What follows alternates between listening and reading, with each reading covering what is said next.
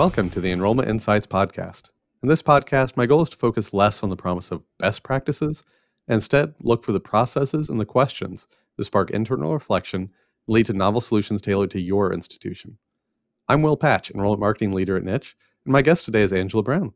Angela will be joining Niche July 5th to help serve PK through 12 schools. She's currently the Director of Marketing and Communications at Flint Hills School, where she served for seven years. For that, she spent 10 years focused on B2B marketing and communications for top law firms, IT consulting, digital marketing agencies, and a leading commercial real estate analytics company. She's also a member of the American Marketing Association, National Association for Independent Schools, and the Association of Independent Schools of Greater Washington, and serves on the advisory board for the Marcom Society, an exclusive online community for independent school marketing and communications professionals. In December 2020, she served as a judge for the Brilliance Awards, which honor marketing and communications work from PK through 12 private schools around the world. Welcome. Thanks for making time to chat today. Of course. Thanks for having me, Will. Well, I'm going to start off with two questions here that I ask everybody. So, first up, what's something you tried that didn't work, and what did you learn from that? I love this question. Um, so, there are two things that I want to touch on. And the first is because I know that there's an increasing number of school marketers who are coming from outside of education. And mm-hmm. It's very important to know that corporate culture and school culture are very different. When I first started at Flint Hill, I think I was so full of ideas and there was so much low hanging fruit that I probably came on a little strong. And I went immediately into idea mode and instruction mode. And I'm not someone who normally has much of an ego, but I felt so strongly about the things that I knew we could do right away I think I probably could have dialed things back with my approach a bit. I think when you're going into a role where there are opportunities and there, there's a need for you to be able to execute right away, it's still important for you to find that time to stop and listen and get your fingers on the pulse of the institution. That was a big lesson. And, and also just being careful with language. You know, there were a lot of corporate terms that I was using, like sales and customer service and branding. Yeah even though there are some parallels between those two environments, those are words that can be a little cringy for mm-hmm. for career educators. Um, you know, if you're someone who's super passionate about education and changing lives and shaping minds, you don't necessarily want to think about that calling through the lens of business jargon, right? And so using the right language is something that I think is is really important and was a really big lesson for me and just taking some time to really understand the culture, take a step back, and recognize that there are a lot of differences and there's a need for a different approach. The second thing that I, I, definitely learned is that there was a bit of a crash course in the importance of branding in this role mm-hmm. because the stakes are so much higher than they have been in other industries that I've worked in. So when you're working for an AmLaw 100 law firm or top 100 law firm, you're not fighting for clients in the same way that schools have to fight for students every year. You know, businesses need the services that you provide and branding is something that everyone kind of talks about and you might redo your website every few years, get some new headshots for your attorneys, but it doesn't have the same significant impact that it can in an industry where people are making really emotional decisions, connecting to the decisions that they're making in such an emotional way. And so with schools, we're so similar on the surface, and there's a lot of me tooing that kind of happens from a marketing mm-hmm. perspective. I just made up a word.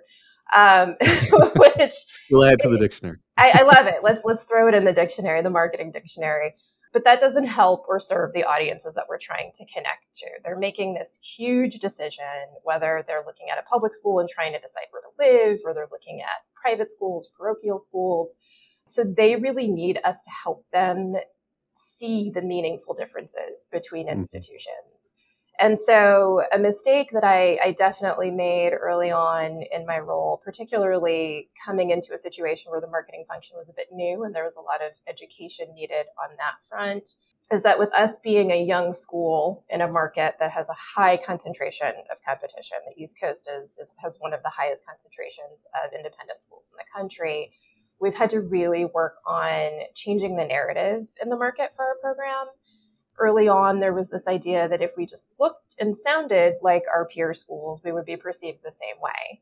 But there's a really funny thing that happens when your external message and your internal experience don't match. Mm-hmm. and so that was a big lesson for me and really others about the importance of doing the work to find out who we really were and lean into that more. Mm-hmm. And so, actually, in the 2019 2020 school year, we went through a comprehensive rebranding process. And I, I used the word comprehensive very intentionally because I think a lot of the time in schools we think about branding as an updated logo or website mm-hmm. refresh. And this was really like therapy for the school where we did a lot of mm-hmm. introspection.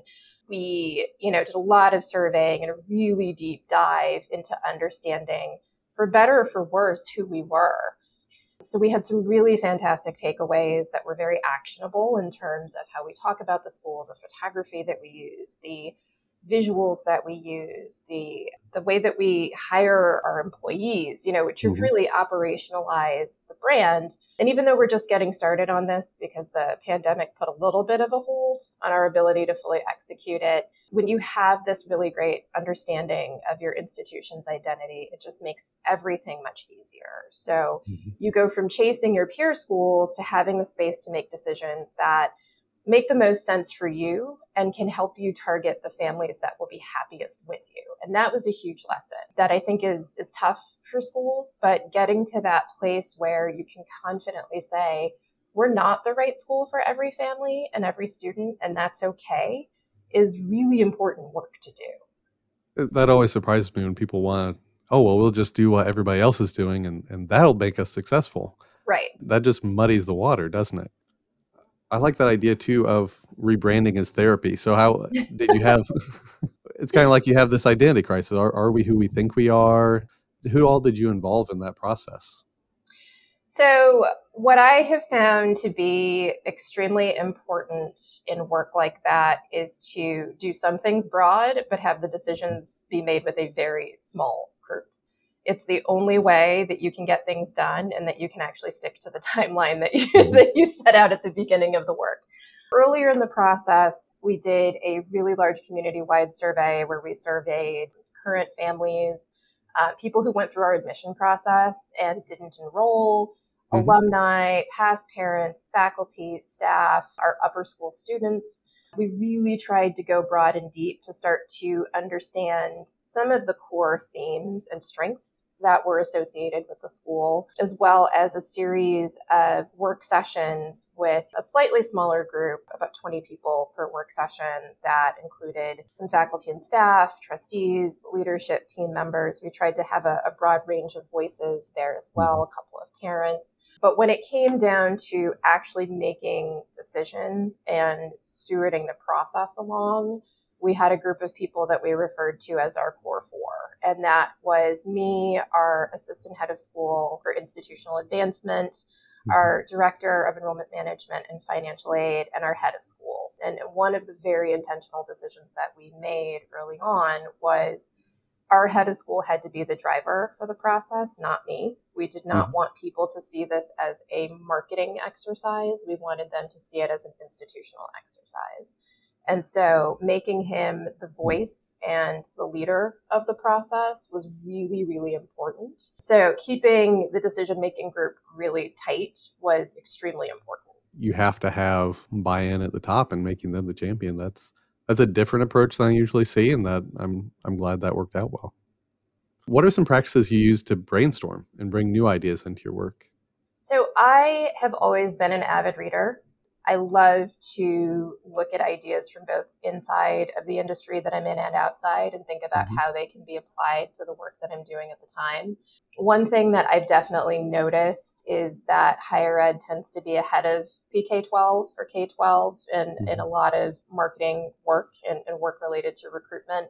And so I've over the years done a lot of reading and listening to higher ed marketing blogs and podcasts just to try to generate ideas and think about things that are happening in that vertical that could be applied K 12.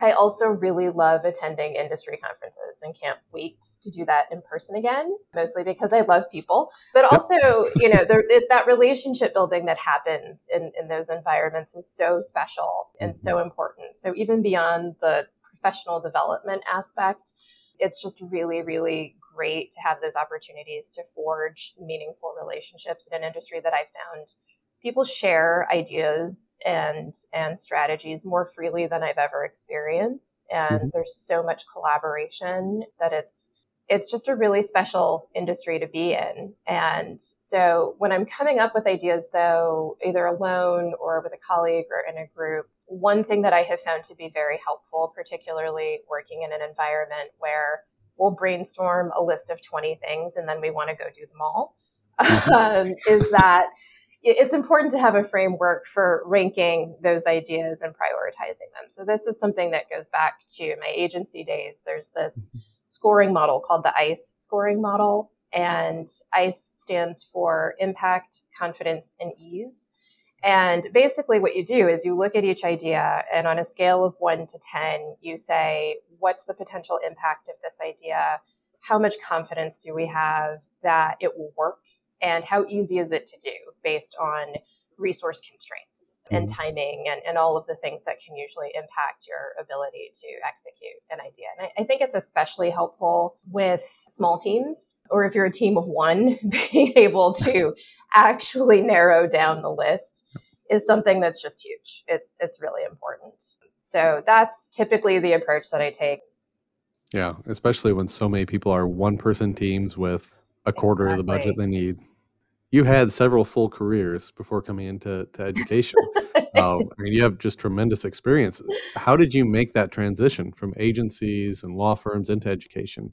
Sure. So my transition to education happened completely by accident. I think the best transitions do, right? They are, and it, I looking back on my career, that's almost how everything has happened. It's very nonlinear. I actually had a recruiter friend of mine who I had reached out to when I was in my my previous position. And I just said, "Hey, you know, I'm looking for something that is meaningful you know, I've spent a lot of work working in industries that are very bottom line driven. And, and that's mm-hmm. true for schools as well. You know, you do need to generate revenue if you're in a, a revenue generating um, or tuition based environment. But I was really in a place where I wanted to do work that I believed made a difference. I reached out to my friend and she said, you know what, I have this amazing opportunity that I think would be perfect for you if you like the job description, I will connect you with the recruiter on my team who's working on the mm-hmm. search, and we'll go from there. So I reviewed the position description and it, it, seemed really interesting. It was a good combination of the skills that I had developed in all of the different, you know, roles that I that I'd had up to that point. And so I went through the application process and things just kind of went from there. I have really taken something from every industry that I've worked in. And so working with lawyers helped me with detail orientation. Agency work gave me hands on experience in everything from digital marketing, analytics, and consulting to even just getting comfortable with public speaking and presenting complex information in ways that could be easily understood because you're mm-hmm. pitching clients and you're giving presentations and sharing ideas. So all of that really prepared me to make a seamless transition to the actions that are involved in the role, the strategy, the sort of strategic thinking that's mm-hmm. required in this role. And, you know, being a director of, of Marcom in independent schools usually requires you to be a generalist. And so mm-hmm. having the opportunities to get my hands dirty in a lot of different disciplines was extremely helpful. And I would say people with similar backgrounds would be most successful in this role for that reason. I think for the most part too, you have very different cycles, right? That yes. schools start in the fall, and so you're working with a family for a year, two, maybe more, for a start date. Whereas I'm assuming anyway, with a law firm or, or other agencies, you know, okay, so if someone doesn't sign up or, or contract you today, well, there's five other people over the next couple weeks. Absolutely, absolutely, and and the cycle of making decisions is very different. But I guess in, in some ways there are some similarities in that you have your repeat clients, just like you have the families that re-enroll every year. Mm-hmm. And then you you have to go out and do some business development and continuously keep that pipeline very robust and moving. So there there are some things that are a little bit similar. Um, the the revenue piece of it is definitely different in terms of scale, but it's it's interesting for sure. What are some lessons that schools can take away from the agency world, from the other side of the table, to adapt to their small staff, their small budget, that'll help them do more with less? I would say one of the biggest things is that in the agency world, the most valuable employees are billable. And so you have to be organized, you have to use your time very wisely. So if you don't have good systems in place for project management and intake in a school, things get really messy really fast. And so one of the things that I found even in my position at Flint Hill when I first started was that we did not have good systems in place for managing the demands that were being placed on our team. Everything mm-hmm. was happening in email. I tried to find opportunities to kind of operationalize those requests. And this isn't something that has to be expensive or a heavy lift.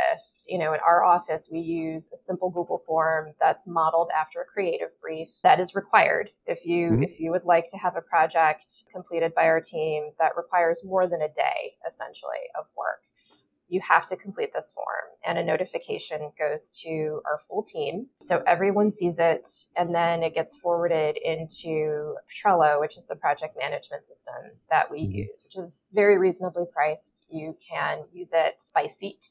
If you have a small team you can just buy a license for yourself and it, it's still very useful in terms of visualizing your projects, integrating with a lot of tools that, that many people in this position use, things like Google Drive, MailChimp. There are a lot of really great integrations, and it helps people to understand too that they're not just sending things into a vacuum, you know, when they when they reach out to your team.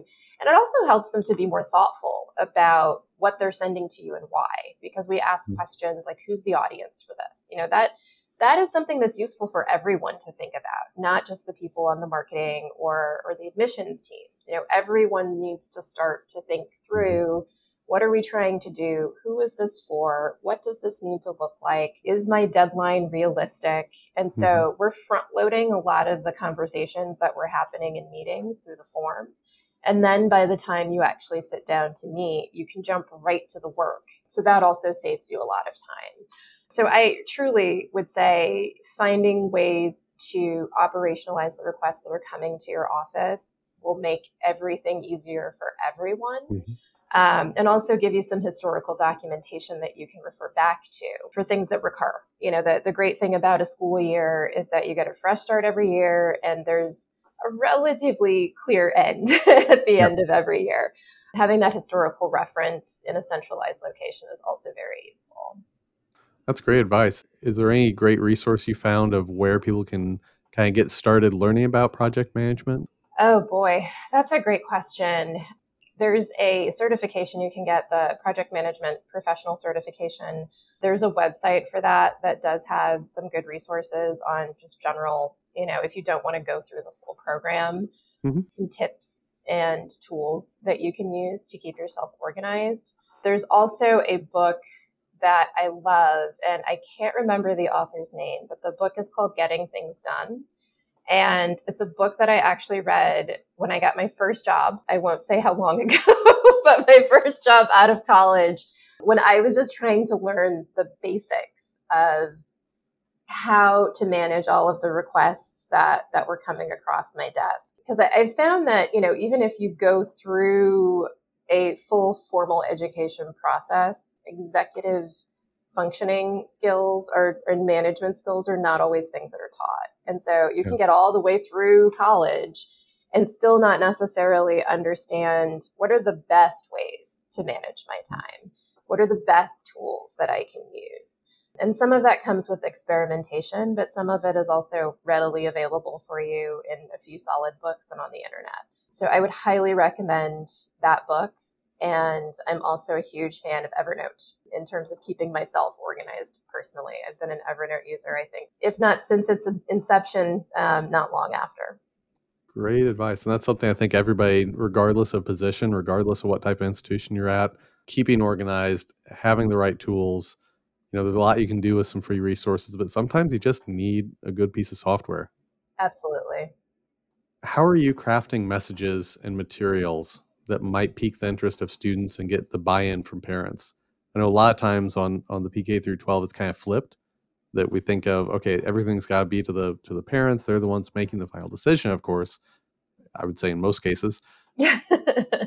What are some things you can do to kind of get the students to advocate for you that's a phenomenal question. And I, I, think it's something that's very timely because mm-hmm. there's a bit of buzz that's sort of happening uh, around that question in schools now, where people are realizing, to your point, that it's not just about the parents. And so we've started to really look at this recently at Flint Hill, and even from a resource standpoint, there's a lot of resources about outreach to parents, not a lot of discussion about students, and it's particularly hard with elementary age students because there aren't as many avenues to connect with them. Mm-hmm. And so, and we're also seeing, particularly with our most recent admission cycle, that younger and younger kids are being given agency in that decision.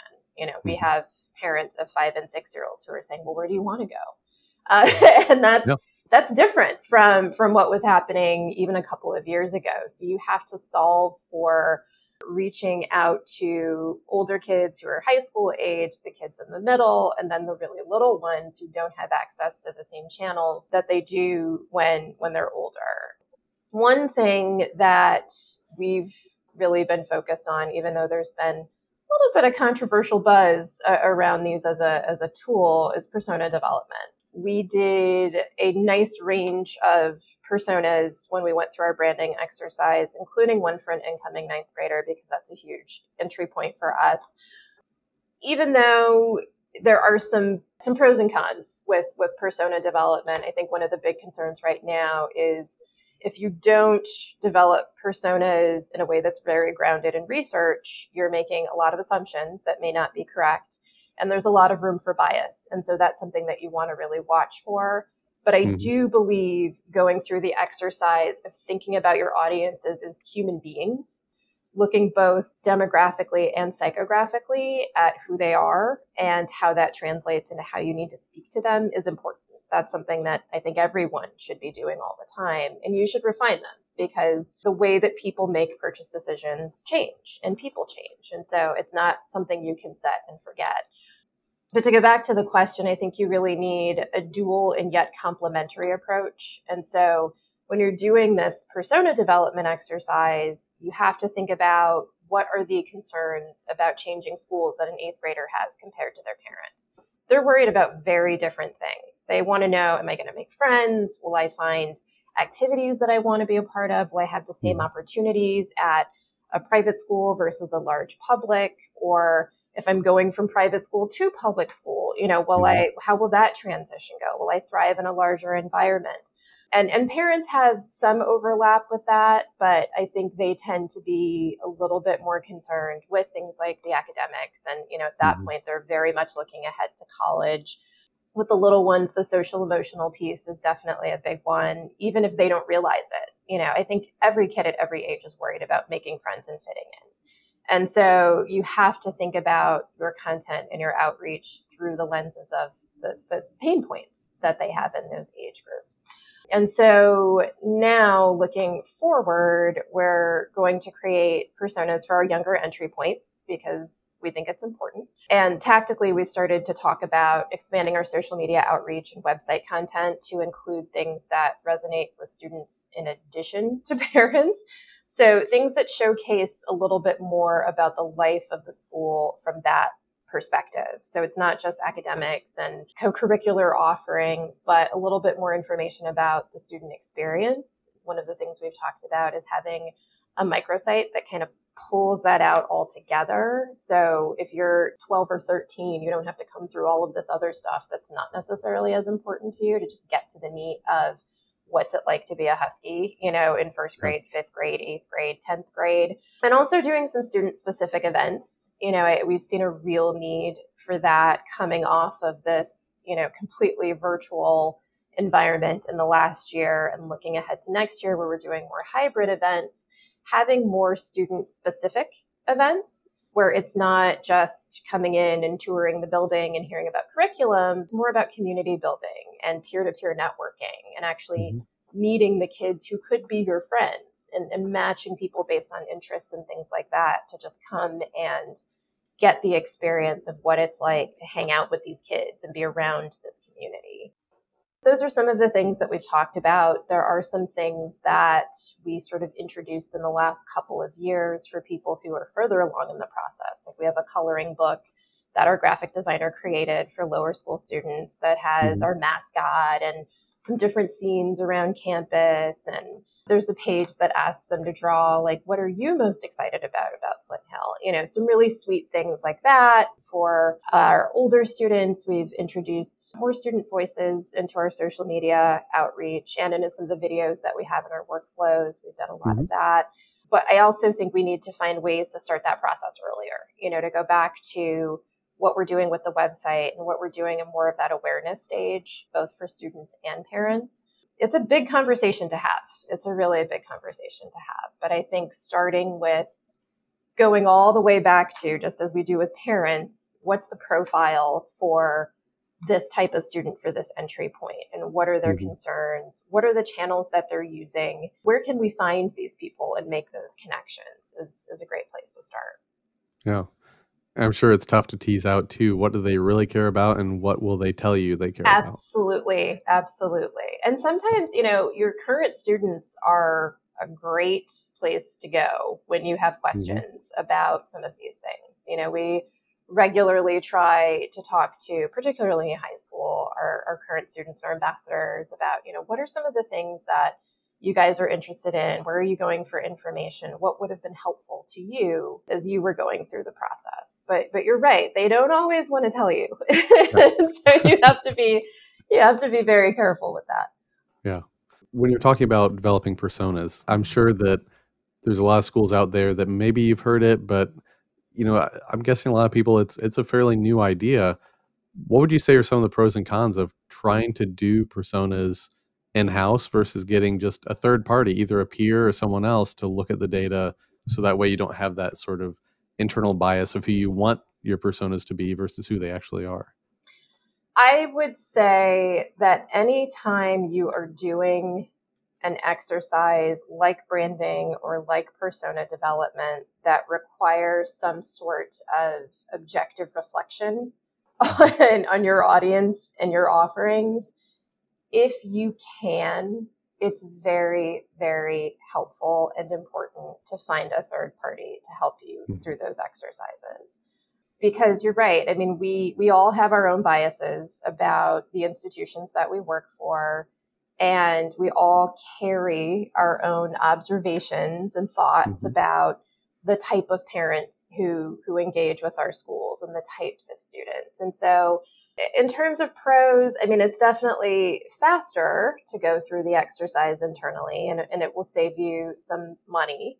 But I think the downside is it's hard to have that objectivity if it's not truly grounded in data and research that's been done on your target audiences and on the, the families that have been in your pipeline. It's hard to be objective and factual when you're mm-hmm. developing these personas and you make a lot of assumptions. And there is that equity lens that you want to be really careful mm-hmm. about. I would advocate, if possible, for having someone walk you through that exercise externally if that isn't a possibility, I think there are some essential questions that you can ask. You could even try just surveying students or families that have gone through your admission process recently. You can do that very easily, the Survey Monkey or a similar mm-hmm. tool to try to get a read on a smaller scale on, you know, what are the things that they care about? What were their concerns?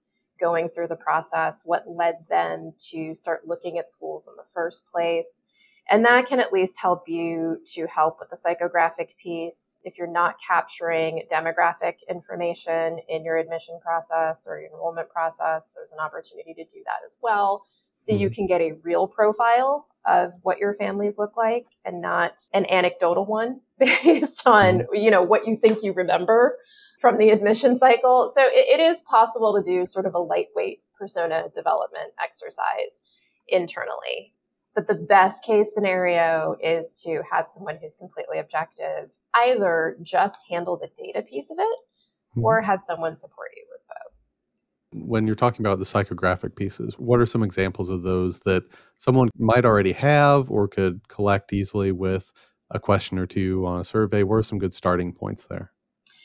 So, one of the things that we see a lot, there are a couple of things. You know, we look at what do people care about and what are they interested in. And mm-hmm. so a lot of our families tend to care a lot about more kind of progressive education. You know, mm-hmm. these are families who the rote memorization and frequent testing that happens in our local public schools don't really work for them.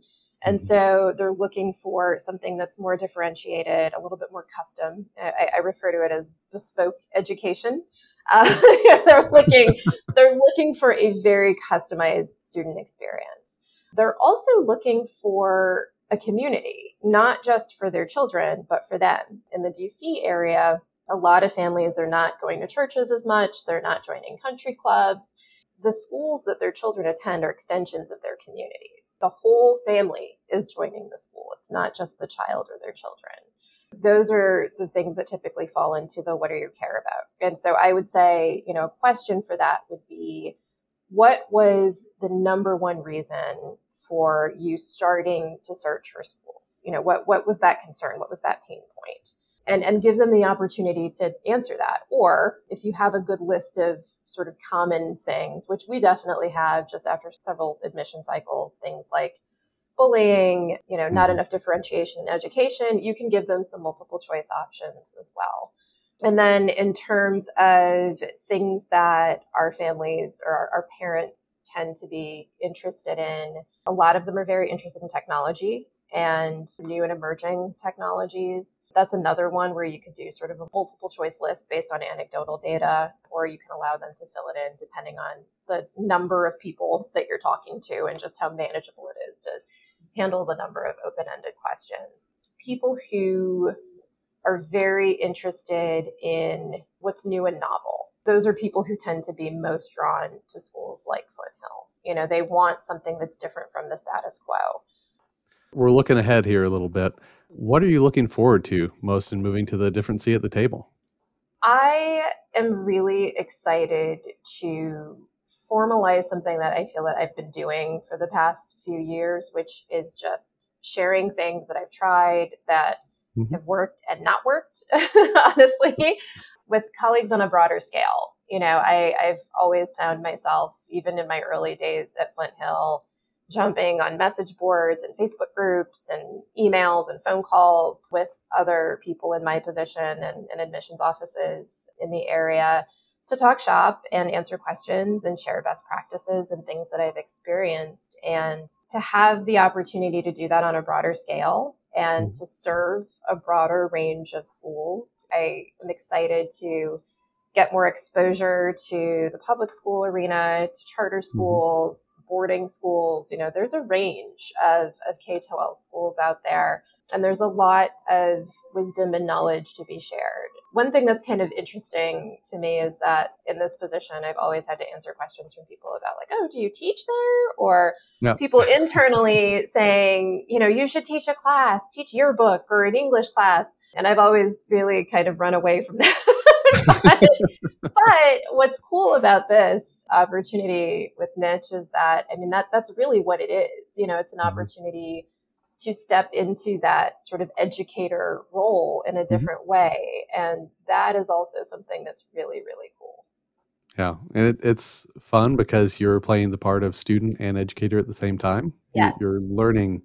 I feel like I've I've had 10 years of experience in the last two years just gained to see, you know, oh, here's how things are being done at a large flagship you know here's how things are being done at a community college here's how things are being done at a k-12 in california you know. You get to see so many things you wouldn't get to see and experience at a single institution. It's a lot of fun. it's amazing. I'm really really excited about it. Well i'm excited to be uh, to be working with you and learning from you here. As we wrap up here what are some ways people can reach out to you and if they want to continue the conversation and, and keep learning from you so I am a huge, huge fan of LinkedIn. My LinkedIn extension is Angela M. Brown. So please feel free to reach out, send me a message, send me a mm-hmm. connection request, and I will gladly accept. I love meeting people in the industry and asking and answering questions, grabbing virtual coffee if you're in the DC area. You know, we can have a nice socially distanced real time coffee in 3D together. And I'm also on Twitter. I haven't been as active recently going through the 100 days of May at work, as we call it, and into June. but my handle there is Angela M. Brown as well. Well, Angela, thank you so much for making time here this morning. Thank you.